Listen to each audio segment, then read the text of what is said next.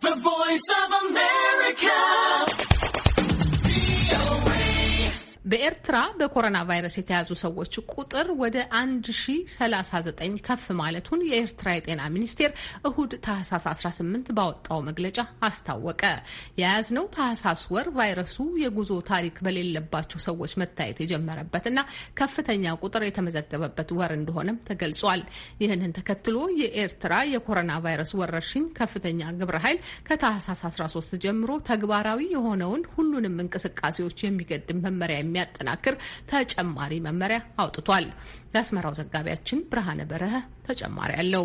እሁድ ታህሳስ 18 በአስመራ የለይቶ ማቆያዎችና የተመላላሽ ታካሚዎች ክፍሎች በተደረገ የላቦራቶሪ ምርመራ 47 ዜጎች ኮሮና ቫይረስ እንደተገኘቸው በመግለጽ በቫይረሱ የተያዙ ሰዎች ቁጥር ወደ 1039 ከፍ ማለቱን የኤርትራ ጤና ሚኒስቴር ትናንት ምሽት አስታወቀ። በሌላ በኩል በአስመራና በደቡባዊ ቀይ ባህር ሪጅን ሆስፒታሎች የሕክምና ክትትል ሲደረግላቸው የነበሩ 23 ሰዎች ከበሽታው ማገገማቸውን ያመለከተው የኤርትራ ጤና ሚኒስቴር እስካሁን በአጠቃላይ 623 ሰዎች ከበሽታው እንዳገገሙ፣ የአንድ ሰው ሕይወት እንዳለፈና 415 ሰዎች በሆስፒታል እንደሚገኙ ጨምሮ አስታውቋል። ባለፉት ዘጠኝ ወራት ከውጭ አገር በመጡ ዜጎችና ከእነሱ ጋር ንክኪ በነበራቸው ሰዎች ላይ ብቻ ታጥሮ በጥቂት ቁጥር በዘገምታ ሲመዘገብ የቆየው የኮሮና ቫይረስ ስርጭት ከህዳር ወር አጋማሽ ጀምሮ ምንም የጉዞ ታሪክ በሌላቸው ሰዎች ላይ መስፋፋት በመጀመሩ በያዝነው ታህሳስ ወር በ42 ነጥብ 8 ከመቶ ከፍ ብሏል። ከዚህም አብዛኛው ቁጥር በአስመራ ከተማ ነዋሪዎች ላይ የተመዘገበ እንደሆነ ነው የኤርትራ ጤና ሚኒስቴር ዕለታዊ መረጃ የሚያሳየው። ይህን ተከትሎም የኤርትራ የኮሮና ቫይረስ ወረርሽኝ የመከላከያ ከፍተኛ ግብረ ኃይል ካለፈው ማክሰኞ ታህሳስ 13 ጀምሮ ሁሉንም እንቅስቃሴዎች የሚገድብ መመሪያ ተግባራዊ ማድረጉ የሚታወቅ ሲሆን ባለፈው ቅዳሜም ይህንን መመሪያ የሚያጠናክር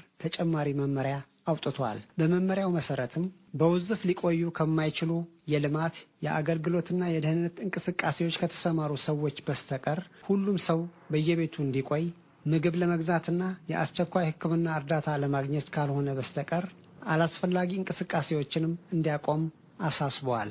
ከተወሰኑ የስራ ኃላፊዎች በስተቀር ሁሉም የመንግስት ሰራተኞች በየቤታቸው እንዲቆዩ እንዲሁም የውሃ የመብራትና የስልክ ክፍያዎችም ለጊዜው እንዲቋረጡ መመሪያው አስቀምጧል። ከምግብ አቅርቦትና ምርት ጋር የተያያዙ ሱቆች፣ ድርጅቶች፣ ዳቦ ቤቶች፣ የእህል የአትክልትና ፍራፍሬ መሸጫዎች፣ የጤና ተቋማት፣ መድኃኒት ቤቶችና ባንኮች በስተቀር ሌሎች የንግድ ድርጅቶች ሌላ መመሪያ እስከሚሰጥ ዝግ ሆነው እንደሚቆዩ ያመለከተው የግብረ ኃይሉ መመሪያ በሁሉም የተፈቀዱ እንቅስቃሴዎችና ስራዎች የአፍና የአፍንጫ መሸፈኛ ጭንብል መጠቀም፣ አካላዊ ርቀትን መጠበቅ፣ የሳኒታይዘር ግብዓቶችን መጠቀም አስገዳጅ እንደሆነ በአጽንኦት አሳስበዋል።